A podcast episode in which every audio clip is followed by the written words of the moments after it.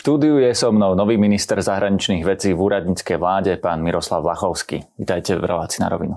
Dobrý deň, ďakujem za pozvanie. Ako ste sa vôbec dostali do úradníckej vlády? Viete, kto vás odporúčil, alebo sa poznáte s pani prezidentkou? Uh, viete čo? Prišla, prišla za mnou s odkazom od pani prezidentky. S pani prezidentkou sa poznám, samozrejme, lebo pani prezidentku som ešte v pozícii veľvyslanca Slovenskej republiky v Dánskom kráľovstve e, mal možnosť privítať, e, privítať v Kodani, takže tam sme sa stretli v roku 2021, ak, ak ma pamäť neklame. A, takže poznáme sa, poznáme sa z tohto stretnutia a, a oslovila ma jej poradkyňa pre e, zahraničnú politiku s odkazom od pani prezidentky, že či v prípade, ak by k tomu došlo, som bol ochotný, ochotný zobrať na seba túto, túto zodpovednosť. A poviem to tak, že ja budem mať v novembri 25 rokov, čo som sa stal zamestnancom a pracovníkom ministerstva zahraničných vecí. Vstúpil som tam 9. novembra 1998 a za tých 25 rokov som spoznal množstvo, množstvo ľudí a viem, akú prácu sme odviedli pod vedením rôznych ministrov, či už ministra Kukana, alebo ministra Lajčaka, alebo ministra Korčoka, alebo ministra Káčera, keď spomen, spomeniem eh, tých pre mňa kľúčových. A, a myslím si, že ten, eh, ten trend a tie zahranično-politické priority, ktoré sme tých 25 rokov prezentovali, že v tom treba pokračovať. Že je to v záujme, v záujme Slovenskej republiky.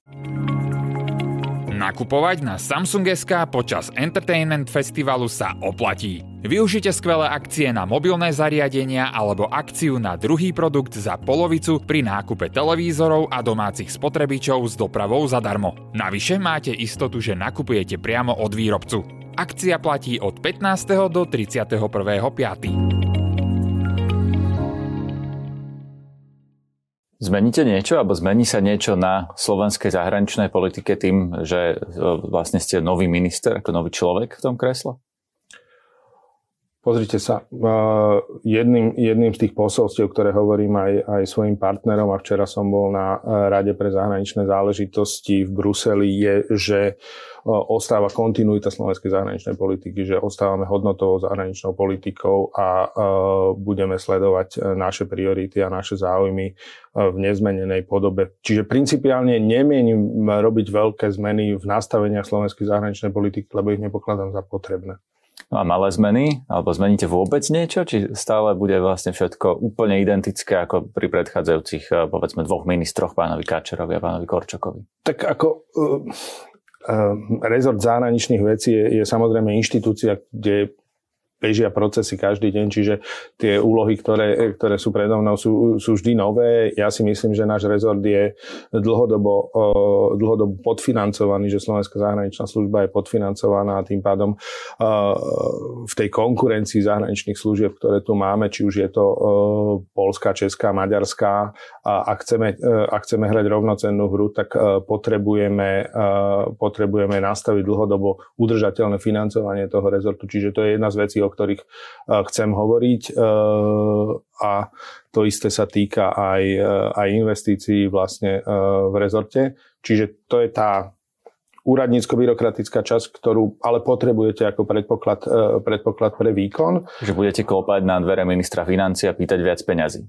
Nebudem, klopem. Klopem, už teraz klopem a ako z hľadiska celkového štátneho rozpočtu e, kapitola zahraničnej, e, zahraničných vecí a európskych záležitostí je, je veľmi malá, skoro by som povedal, e, skoro by som povedal zanedbateľná, ale jednoducho s tým, čo máme momentálne, to nevieme, e, nevieme dlhodobo robiť. Myslím si, že vieme, e, vieme byť flexibilní a musím povedať, že moji kolegovia dokázali byť mimoriadne flexibilní v zložitých situáciách, ale e, zároveň hovoríme to, že chceme, aby Slovensko bolo úspešné na medzinárodnej scéne, aby bolo konkurencieschopné. No tak keď to chceme, tak to musíme podporiť zdrojmi. Ako to vyzerá, že to neviete robiť eh, z dlhodobej perspektívy takto? Kde tie peniaze chýbajú? Aby si to bežný eh, poslucháč, divák eh, vedel predstaviť. Čo to znamená, že naši diplomati nemajú peniaze? No, to znamená, to znamená, že tie mm, ambasády, ktoré máme, tie objekty sú podfinancované, že potrebujú rekonštrukcie, že nám tam zateká. To znamená v praxi to, že tým ľuďom viac rokov nerastli platy, že nie sú, nie sú peniaze motivačné pre tých ľudí, ako zvýšiť výkon. Toto v praxi znamená. Keď sa pozriete na svojich predchodcov, tak uh, napríklad minister Káčer mal pomerne, by som povedal, nediplomatický slovník občas, že vyjadril sa napríklad voči uh, Maďarsku, že ak by Rusko Áno, áno raz, čo, to volal, uh, že eseistický slovník. Áno, do, dopoviem tú otázku, že uh, ak by Rusko vyhralo vojnu, tak tu máme maďarské vojska uh, mm. a prípadne nejaké územné nároky Maďarska, tak ja som to nepovedal presne, som to necitoval, ale mm. také niečo naznačil, bol za to kritizovaný. V porovnaní s predchodcami svojimi e, to bolo naozaj, e, povedzme, že tých vyjadrení mal viac takých expresívnejších. E, vy ste tento istý typ človeka, budete v tom pokračovať, alebo si myslíte, že toto sa na ministra zahraničných vecí nehodí? Um, moji dvaja predchodcovia vo funkcii, či už Ivan Korčok alebo Rasto Káčer, sú moji dlhoroční kolegovia a priatelia. Um, ale každý z nás je iný. Každý máme iný štýl iný, iný spôsob uh, vyjadrovania sa a uh, ja sa snažím uh, tie veci partnerom a budem sa snažiť uh, komunikovať cez oficiálne kanály a uh, takým spôsobom, aby tá komunikácia bola v čo najcivilnejšej uh, civilnejšej rovine a nezasahovala príliš do emocionálnej sféry, pokiaľ to nebude nutné. No. Rozumiem. Budete meniť niečo iné, ja neviem teraz, veľvyslancov, prípadne nejakých vašich kľúčových ľudí e, na, ja neviem, Washington, Brusel a tak ďalej, e, či e, necháte tých, ktorí tam teraz sú? Pozrite sa, prvá, prvá vec, ktorú potrebujem vyriešiť a ktorú plánujem predostrieť už v stredu na zasadnutí vlády je zmena na poste štátneho tajomníka. Andrej Stančík sa vrátil do parlamentu, je tam pozícia štátneho tajomníka, ktorý sa venuje primárne európskym veciam a chcem ju obsadiť kariérnym diplomatom. Takže to bude, lebo my potrebujeme fungovať e, v čo najlepšej zostave, v čo najsilnejšej zostave. Takže toto chcem, toto chcem zabezpečiť. Čo sa týka e, veľvyslancov, budú pokračovať rotácie, budú to, budú to kariérni diplomati. Tá tradícia na Slovenskom ministerstve zahraničných vecí e, je taká, že naozaj každý nový minister nechá dobehnúť tie rotácie, že napríklad nevymieňa si svojich ľudí po svojom e, nástupe, ale nechá tých, ktorí tam sú tie, myslím, 4 alebo 5 rokov sú slovenskí diplomati na vyslaní. E, je to tak, je to taká, povedzme, že je to nepísané pravidlo?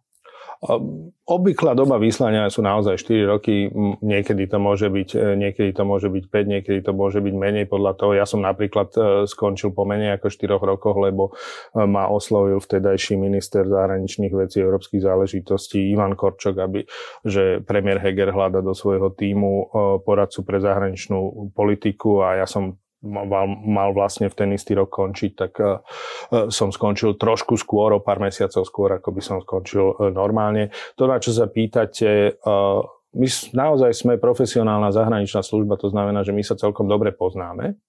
Máme, sme navzájom sa, sme sa otestovali v rôznych situáciách a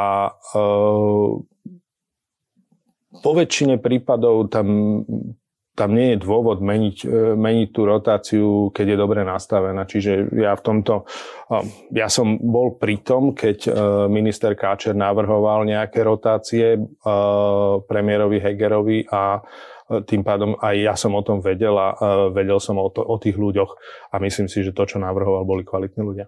Rozumiem. Obsahovo e, otázka Kosova je e, taká, ktorej teda e, sú povedzme, že rôzne názory v Európskej únii a vo väčšine toho nášho civilizačného priestoru. Štáty uznávajú Kosovo, Slovensko ho neuznáva, na tom sa nič nezmení? A štáty uznávajú Kosovo a potom je 5 štátov Európskej únie, ktoré stále neuznávajú Aha, Kosovo. A Slovensko, 22, ktoré ho uznávajú. Slovensko je, Slovensko je jedným z nich a, a ja som v tomto prípade e, viazaný e, roz, e, rezolúciou Slovenskej, e, Slovenského parlamentu Národnej rady Slovenskej republiky, tak ako moji predchodcovia. A, a my máme úplne e, jednoznačnú pozíciu v tom, že keď sa dokáže dohodnúť Belehrad s Prištinou, tak my vieme, my vieme sa veľmi flexibilne nastaviť. O tých, e, v tých rokovaniach Belehrad-Priština máme aj svoje želiesko, lebo tam e, je predstaviteľ Európskej únie e, Miroslav Lajčák. A čo by sa muselo stať, teda, aby Slovensko uznalo Kosovo? Čo by sa muselo stať? Tých no, rokovaniach, ktoré no, oni, oni by sa mali medzi sebou, oni by sa mali medzi sebou dohodnúť mali sme teraz e, včera debatu e, obednú na, e, v rámci v rámci Rady pre zahraničné veci Európskej únie a poviem to, že bola tak horúca ako kedykoľvek predtým.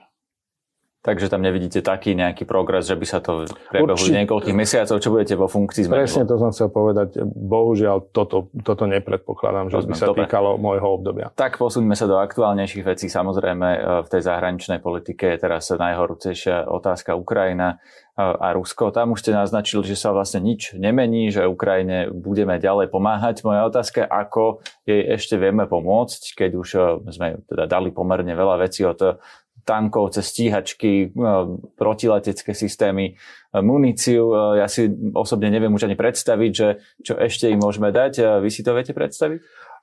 Ja si to viem predstaviť, ale tak ako hovoríte, už zásoby v sklade nie sú, nie sú veľké a vlastne keby sme im chceli čokoľvek ponúknuť, to znamená, že by sme za to potrebovali adekvátnu náhradu, či už sa to týka tankov T-72 alebo alebo iných, iných systémov.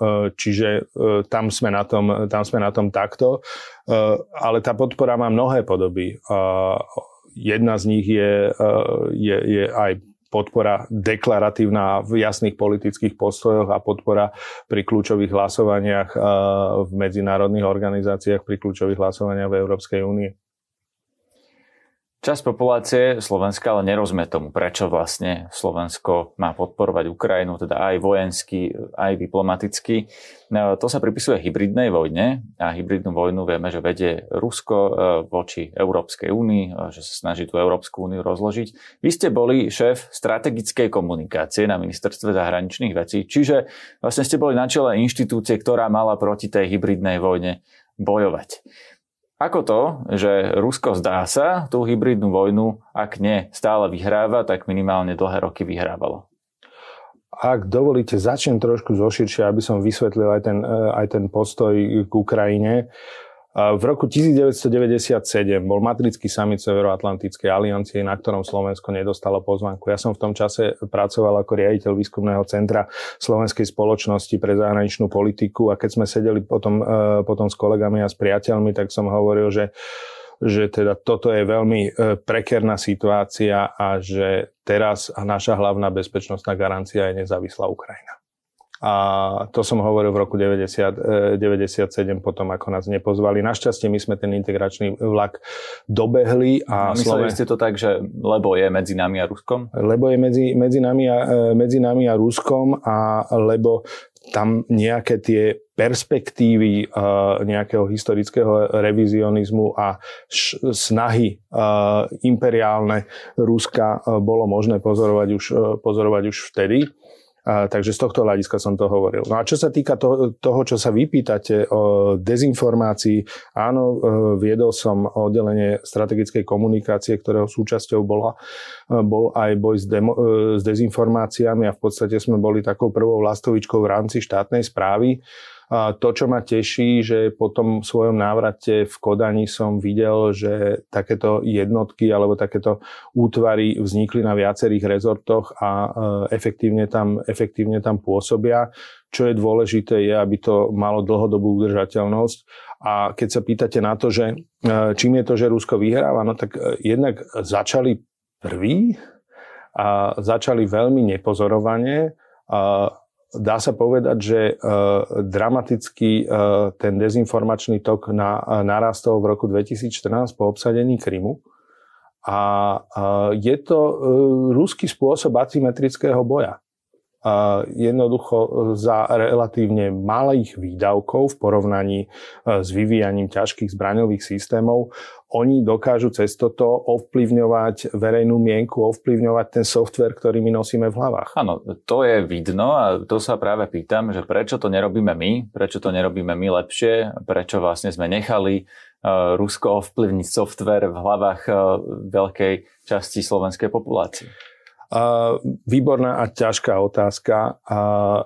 My sme neboli uh, zameraní na, na deštrukciu, my sme neboli zameraní na rozklad, uh, čo, čo de facto tie, táto hybridná, tento hybridný spôsob boja predstavuje. Ako my sme demokratická spoločnosť, ktorá má tisíc iných starostí, na ktoré, na ktoré treba, klasť, e, treba klasť dôraz, nie na to, aby sme e, nejakým spôsobom ovplyvňovali vedomie v cudzích krajinách. Jednoducho vy máte nejaký budget a z toho musíte rozdeľovať, že na čo, čo sú vaše priority. A, a toto sme podcenili. Hovorím, a podcenili sme to na úrovni štátnej a podcenili sme to aj na úrovni, e, na úrovni Európskej únie alebo Severoatlantickej aliancie. Aký zmysel majú v tomto kontexte naše diplomatické styky s Ruskom? A tým myslím, že v Bratislave stále máme ruskú ambasádu, o ktorej vieme, že bolo dokázané, že tu pomáhala vlastne dezinformačným hráčom. Videli sme video, ako dokonca dával peniaze, no, no, ruský agent jednému prispievateľovi hlavných správ. Samozrejme toho e, zrejme bolo o dosť viac. Nedávno sa písalo, že na strechách ruských ambasád e, po Európe sú vlastne špionážne zariadenia, ktoré pomáhajú Rusku. No, tak aký zmysel má vlastne držať ruských diplomatov v centre Bratislavy? Pozrite sa, uh je dobré držať diplomatické kanály do momentu, kým sa držať dajú. Hovorí nám to história. V podstate vy prerušujete diplomatické styky v princípe v štádiu otvorenej vojny. Hej. Ako do tohto by som nerád išiel, ako do, týchto, do, do tohto typu úvah. Je to, je to čisté hypotetické. Ale čo je dôležité je, že sme ostatných troch rokoch dokázali zredukovať ten počet pracovníkov ruskej ambasády a, a poslali sme domov, ak, ak sa nemýlim, 3 plus uh, e, 35 zamestnancov, dokopy 38 zamestnancov. A nie sme v tom sami, ten istý problém riešili viaceré iné štáty. V piatok som bol na rokovaniach v Českej republike a s týchto, pokiaľ partnerom. riešili ešte radikálnejšie, poslali domov viac tých ruských diplomatov. Oni začali skôr, lebo oni mali prípad Vrbietice. To bolo Rozumiem. akože Dobre, hovoríte, že uh, tie diplomatické styky sa držia do uh, štádia otvorenej vojny, ale tá hybridná vojna na to nestačí, keď vidíme, že vlastne sú tu aktéry, ktorí vyslovene škodia Slovensku a slovenskej spoločnosti a my im to v podstate tolerujeme? No, my sme, my sme zredukovali tie počty a ak bude, ak bude potrebné, tak uh, vieme, vieme postupovať ďalej. Ale v tejto fáze sme na tom tak, ako na tom sme. Um, keď na to budú dôvody, vážne, e, tak e, budeme pokračovať. Dobre, ešte ma zaujímajú susedské vzťahy V4, mm-hmm. lebo na to som sa pýtal aj e, vašich predchodcov, mm-hmm. kde mi myslím pán Korčok povedal, že V4 vlastne budeme využívať vtedy, keď je to pre nás užitočné, ale nevidí ju ako nejaký politický celok, že by sme mohli napríklad na úrovni Európskej únie, tak ako to Orbán chce, vystupovať jednotne v rámci V4, že teda jednotlivé individuálne záujmy cestu V4 presadzovať vieme, ale že ten jednotný blok s Orbánom by nám vlastne robil väčší problém ako užitok. Jednotný blok, jednotný blok s Orbánom neexistuje a nie je, to, nie je to zo slovenskej viny. Treba povedať, že uh, vo veľkej miere uh, sa táto politická prezentácia V4, to znamená stretnutia V4 s inými partnermi, prestali odohrávať potom, ako e, traja partnery vo, v, vo V4 majú jednoznačný názor na Ukrajinu a na to, čo sa tam deje a ten štvrtý má odlišný názor. Hej, čiže e, a dneska, dneska je to v takej polohe, že s tým majú dramatický problém e, polskí partnery, majú s tým dramatický problém českí partnery. E, V4 je zoskupenie, ktoré trvá 30 rokov, má svoje výkyvy hore-dole. Už som spomínal to nešťastné obdobie v 90. rokoch, keď vlastne Slovensko integračne zaostalo za zvyšnými, zvyšnými krajinami V4, no tak vtedy bolo pre nás veľmi fajn, že nám to kreslo držali a naozaj nám vtedy pomohli a podržali, podržali chrbát.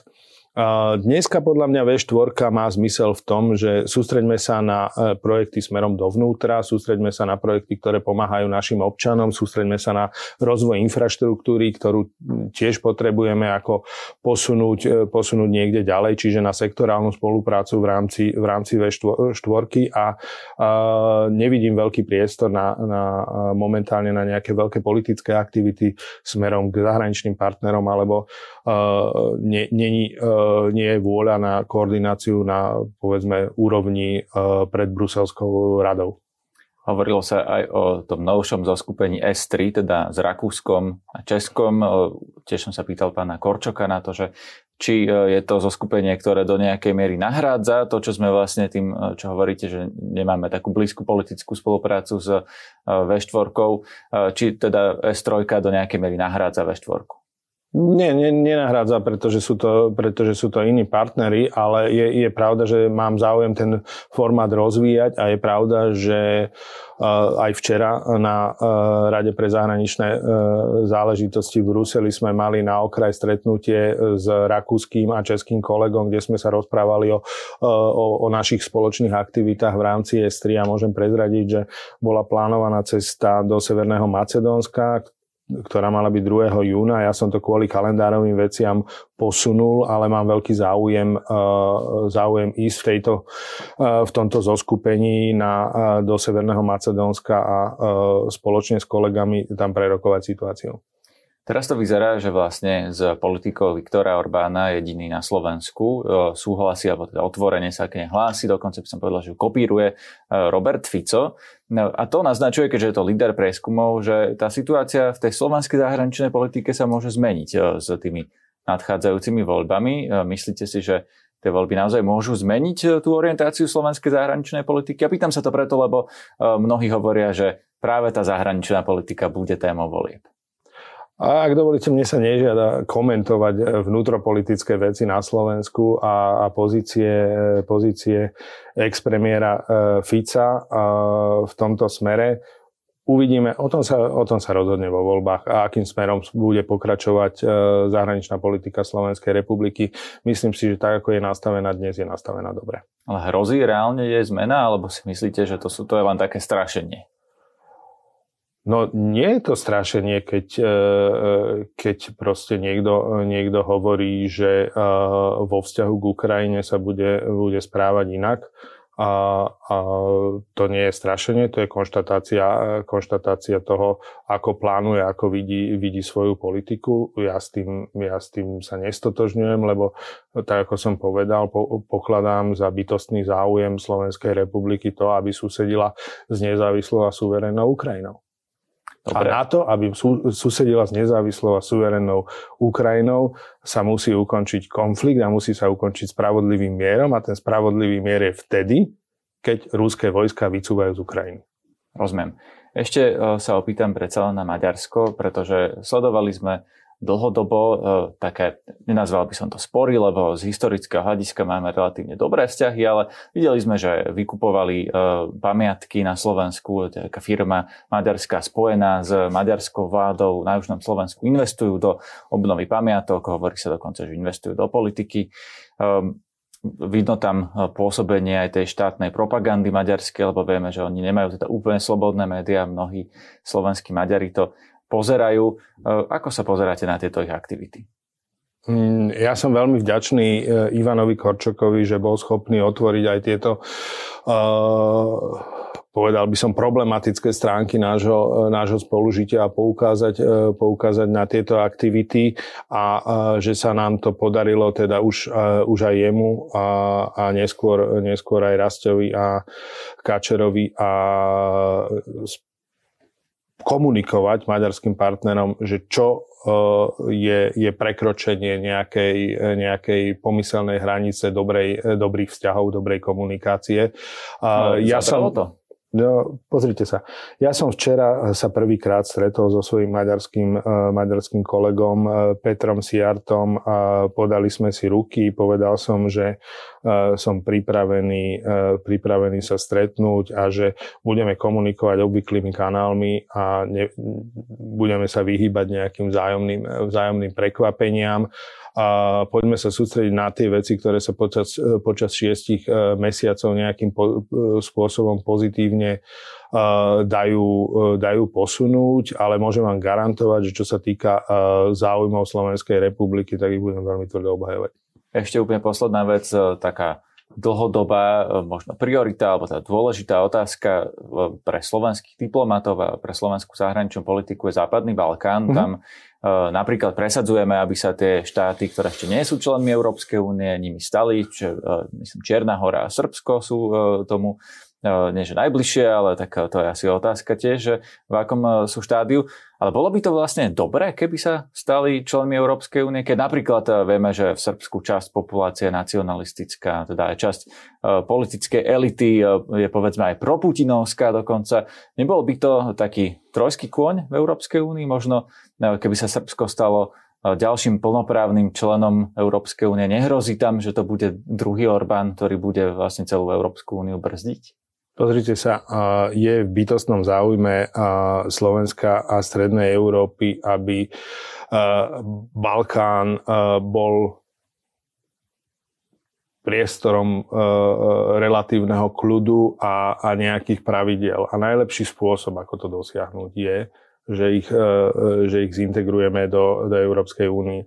Na to, aby sa to udialo, je potrebné splniť veľa, veľa kritérií a, a medzi nimi aj politické. Včera sme debatovali o tom, že krajiny západného Balkánu, jedno, jedno z tých kritérií alebo jedna, jedna z tých otázok je, do akej miery sa vedia stotožniť e, s našimi stanoviskami v spoločnej zahraničnej a bezpečnostnej e, politike EÚ, no tak tie krajiny majú e, rozdielný výkon v tejto oblasti. Niektoré sú 100%, niektoré sú 50%, niektoré sú 80%, ale na to, aby sa stali e, členmi Európskej únie, naozaj je potrebné, aby, aby sme si vedeli zladiť noty a aby svojím spôsobom obhajovali záujmy toho klubu, do ktorého chcú vstúpiť. No a to vidíte realisticky v nejakej najbližšej dobe? Myslím si, že viaceré krajiny k tomu e, sa približujú a samozrejme je to, je to beh na dlhej trate e, v tom zmysle, že, e, že sa že, že potrebujú, potrebujeme otvoriť jednotlivé kapitoly a tam sa bude, tam sa bude rokovať. Čiže ako Problém je trošku aj to, že uh, oni sú už aj frustrovaní z toho, že 20, 20 e, rokov hovoria o tom, že sa stanú súčasťou Európskej únie a uh, zatiaľ k mnohému, uh, v mnohých oblastiach akože k pokroku nedošlo. Myslím si, že je to z veľkej časti spôsobené tým, ako pristupovali k potrebným reformám, ale z istej časti je to spôsobené aj uh, takou zdržanlivosťou u niektorých, uh, niektorých väčších krajín Európskej únie, čo sa týka ďalšieho procesu rozširovania, lebo aj tá Európska Európska únia sa musí vo vnútri nastaviť na to, aby zvládla väčšie množstvo členov. A to som sa vás vlastne pýtal na začiatku, či teda Srbsko by nebol e, vlastne ten ďalší toxický element, keď vidíme, že Orbán dokáže tam brzdiť e, rozhodovanie, či by toto nehrozilo, e, aj keby sme prijali ďalších nových členov. No, nechajme to na, na, na srbskú, srbskú performance, nechajme to na posúdenie toho, ako sa, ako sa budú správať, a čo, čo nám predvedú, čo nám ukážu. Úplne posledná otázka k tomuto v celom rozhovore. Bude Ukrajina skôr členom Európskej únie ako Srbsko podľa vás? To je fantastická otázka. Musím povedať, že Ukrajinci vo mnohých oblastiach veľmi prekvapili a prekvapujú aj v tom, že napriek tomu, že u nich prebieha ruská agresia, že tam prebieha vojnový konflikt, tak sú schopní podávať pomerne solidné výkony v príprave na svoje členstvo, členstvo v EÚ. A hovorím, to závisí od mnohých faktorov, jedným z nich je aj výkon. A keď bude ten výkon, e, výkon lepší, tak prečo nie? Ďakujem vám za rozhovor. Ďakujem.